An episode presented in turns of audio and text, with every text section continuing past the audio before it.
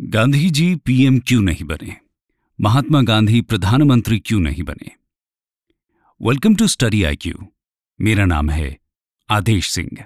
Friends and comrades the light has gone out of our lives and there is darkness everywhere I do not know what to tell you and how to say it Our beloved leader Bapu as we called him the father of the nation is no more.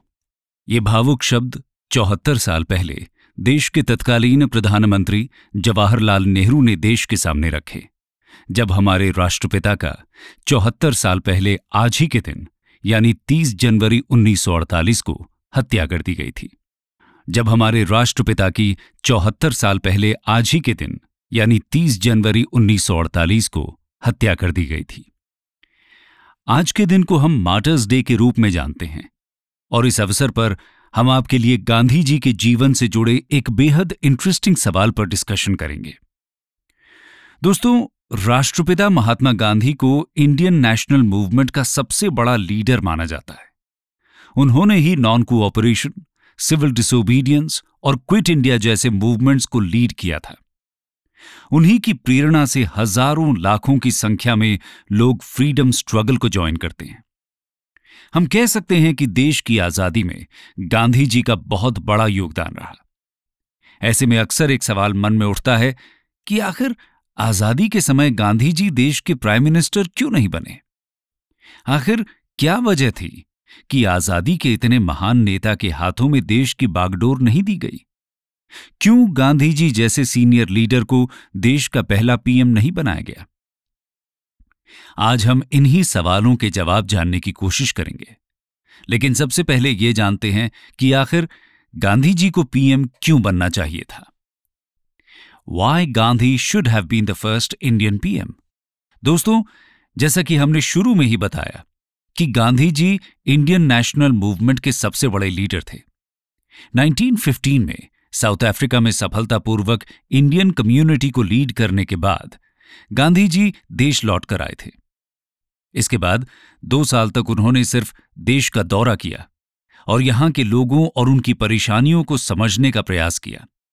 1917 में उन्होंने India में अपना पहला सत्याग्रह बिहार के Champaran district में indigo farmers के support में किया। इसके बाद खेड़ा और अहमदाबाद मिल स्ट्राइक जैसे आंदोलनों के ज़रिए गांधी जी, वर्कर्स और किसानों के मसीहा बन गए। 1920 के बाद का समय इंडियन नेशनल मूवमेंट में गांधीयन एरा के नाम से जाना जाता है। क्योंकि 1920 में ही एक और ग्रेट इंडियन लीडर बाल गंगाधर तिलक की मृत्यु हो जाती है और नेशनल लीडरशिप का मंच खाली हो जाता है, जिसे गांधी जी ने ही भरा।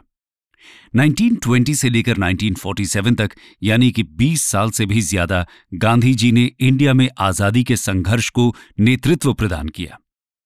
उन्होंने न सिर्फ़ आम लोगों को आंदोलन से जोड़ा बल्कि पॉलिटिकल लीडर्स को भी हमेशा एकजुट रहने का प्रयास किया। उन्हीं की वजह से स्वराजिस्ट हो या नॉन स्वराजिस्ट सोशलिस्ट हो या कंजर्वेटिव्स सभी कांग्रेस में एक साथ नज़र आते हैं। गांधी जी की लीडरशिप का संपूर्ण देश सम्मान करता था। जब सिविल डिसोबीडियंस मूवमेंट के दौरान ब्रिटिश वाइसरॉय से निगोशिएशंस करने की बात आती है, तब गांधी जी ही पहली चॉइस बनते हैं। इसके बाद 1932 में लंदन में हुई सेकेंड राउंड टेबल कॉन्फ्रेंस में भी गांधी जी अकेले ही देश और कांग्रेस को रिप्रेजेंट करते हैं। सुभाष चंद्र बोस उन्हें राष्ट्रपिता कहकर संबोधित करते हैं। कांग्रेस के सभी लीडर्स उनकी कही कोई बात टाल नहीं सकते थे। यहाँ तक कि बी आर अंबेडकर जैसे लीडर, जो कांग्रेस से पूरी तरह खिलाफ रहते हैं गांधी जी की जिद के आगे झुकते नज़र आते हैं। जी हाँ 1932 में हुए पूना पैक्ट के दौरान, जब अंबेडकर जी गांधी जी के फास्ट करने पर डिप्रेस्ड क्लासेस के लिए सेपरेट इलेक्टोरेट्स की डिमांड वापस ले लेते हैं। फिर क्यों गांधी जी ने आज़ाद देश का नेतृत्व नहीं किया? आइए समझने की कोशिश करें। Reasons behind Gandhi not becoming PM Gandhi ji के पीएम न बनने के पीछे कई कारण समझे जा सकते हैं। एक एक करके इन सभी को देखते हैं। ये कहानी सेकेंड वर्ल्ड वॉर खत्म होने के बाद शुरू होती है। ये लगभग तय हो चुका था कि अब ब्रिटिशर्स ज़्यादा लंबे समय तक इंडिया में नहीं रहने वाले। ब्रिटिश गवर्नमेंट अलग अलग प्लान्स और मिशंस इंडिया भेजने लगती है। जिनका काम इंडिया के साथ ट्रांसफ़र ऑफ़ पावर को नेगोशिएट करना था। उस समय इंडिया की सबसे बड़ी political party Indian national Congress ही थी। इसलिए ब्रिटिशर्स पावर ट्रांसफ़र की निगोशिएशंस भी कांग्रेस के साथ ही करते हैं। इसके बाद फाइनली 1946 में जब कैबिनेट मिशन के तहत इंटरिम गवर्नमेंट फॉर्म करने की बात आती है, तब यह तय माना जा रहा था कि जो भी कांग्रेस का प्रेसिडेंट होगा, वही इंटरिम गवर्नमेंट का हेड यानी कि इंडिया का फ़र्स्ट पीएम भी बनेगा। ऐसे में कांग्रेस प्रेसिडेंट के लिए इलेक्शंस किए जाते हैं, जिसके बाद जवाहरलाल नेहरू को प्रेसिडेंट चुना जाता है। खैर, ये तो एक अलग कहानी है। बात यह आती है कि यहाँ गांधी जी को कांग्रेस का प्रेसिडेंट क्यों नहीं चुना गया? इसके पीछे सबसे बड़ी वजह तो यह है कि गांधी जी उस समय टेक्निकली कांग्रेस के मेंबर ही नहीं थे। उन्होंने अक्टूबर 1934 में ही कांग्रेस की मेंबरशिप से रिजाइन कर दिया था। क्योंकि वो अपना पूरा ध्यान कंस्ट्रक्टिव प्रोग्राम्स जैसे कि खादी का प्रमोशन अनटचेबिलिटी का इरेडिकेशन लिकर प्रोहिबिशन एटसेट्रा पर लगाना चाहते थे। चलो मान लिया कि गांधी जी कांग्रेस प्रेसिडेंट नहीं बन सकते थे। लेकिन इसके बाद भी अगर इंडियन लीडर्स चाहते तो गांधी जी को पीएम तो बना ही सकते थे। कांग्रेस के ऊपर गांधी जी का प्रभाव काफ़ी अधिक था। इसमें तो कोई शक नहीं था। हालाँकि यहाँ पर बाकी लीडर्स से ज़्यादा गांधी जी क्या चाहते थे, ये मायने रखता है। अगर हम गांधी जी की पॉलिटिकल फिलॉसफी को ध्यान से समझेंगे तो ये बात साफ़ हो जाएगी कि वो कभी भी इंडिया का पॉलिटिकल हेड बनना ही नहीं चाहते थे। वो आज़ादी के लिए किए गए आंदोलन के लीडर ज़रूर थे लेकिन उनकी आइडियोलॉजी पूरी तरह नॉन वायलेंस और सत्याग्रह पर बेस्ड थी, जो कि देश को आज़ादी दिलाने में कामयाब भी हुई। लेकिन पीएम रहते हुए हमेशा इस आइडियोलॉजी को फॉलो कर पाना तो शायद पॉसिबल ही नहीं होता। ये बात गांधी जी भी अच्छी तरह समझते थे। वो जानते थे कि स्टेट को कभी न कभी वायलेंस का यूज़ तो करना ही पड़ता है। लेकिन गांधी जी स्वयं अपनी आइडियोलॉजी को छोड़ने के लिए कभी तैयार नहीं होते।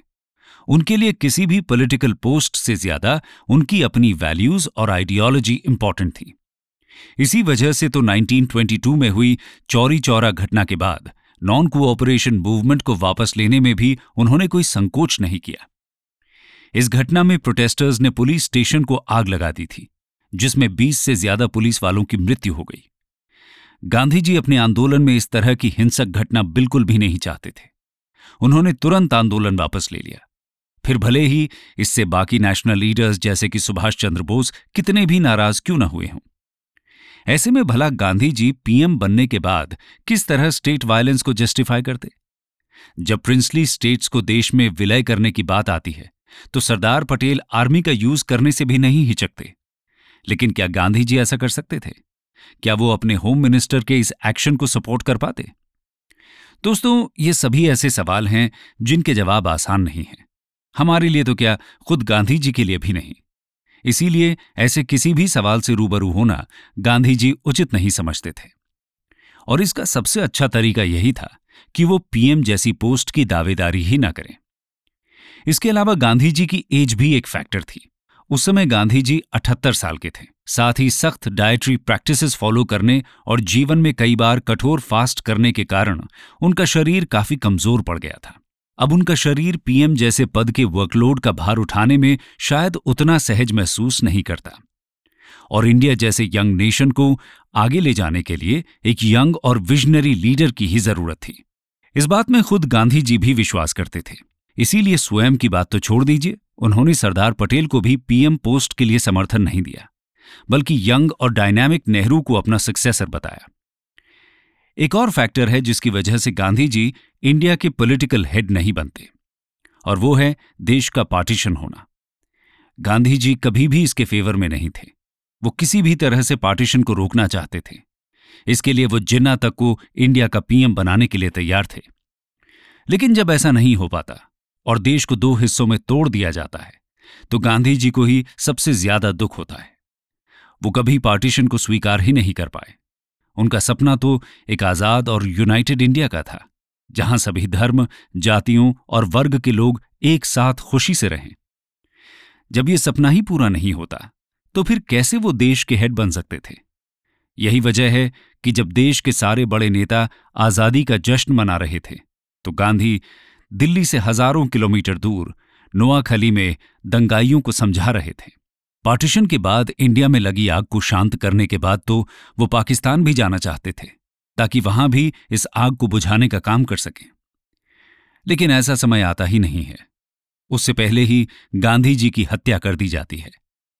30 जनवरी 1948 को गांधी जी हमेशा के लिए देशवासियों को अलविदा कहते हैं। इस तरह वो आज़ाद देश का पहला इलेक्शन भी नहीं देख पाते। कंक्लूजन। दोस्तों, हम कह सकते हैं कि गांधी जी पॉलिटिकल लीडर होने के साथ साथ एक फिलोसॉफिकल लीडर भी थे और उनकी फिलॉसफी में पॉलिटिकल पोजीशन होल्ड करना नहीं आता था। इसीलिए तो उन्हें महात्मा कहा गया है। वो तो इंडिया के लिए गार्डियन की तरह थे। उनके लिए कोई भी पोस्ट ज़रूरी नहीं थी। वो तो इंडिया के लोगों के दिल में बसते थे। बसते हैं और बसते रहेंगे। उनके विचार आइडियोलॉजी और नेतृत्व इंडिया को हमेशा ही गाइड करते रहेंगे।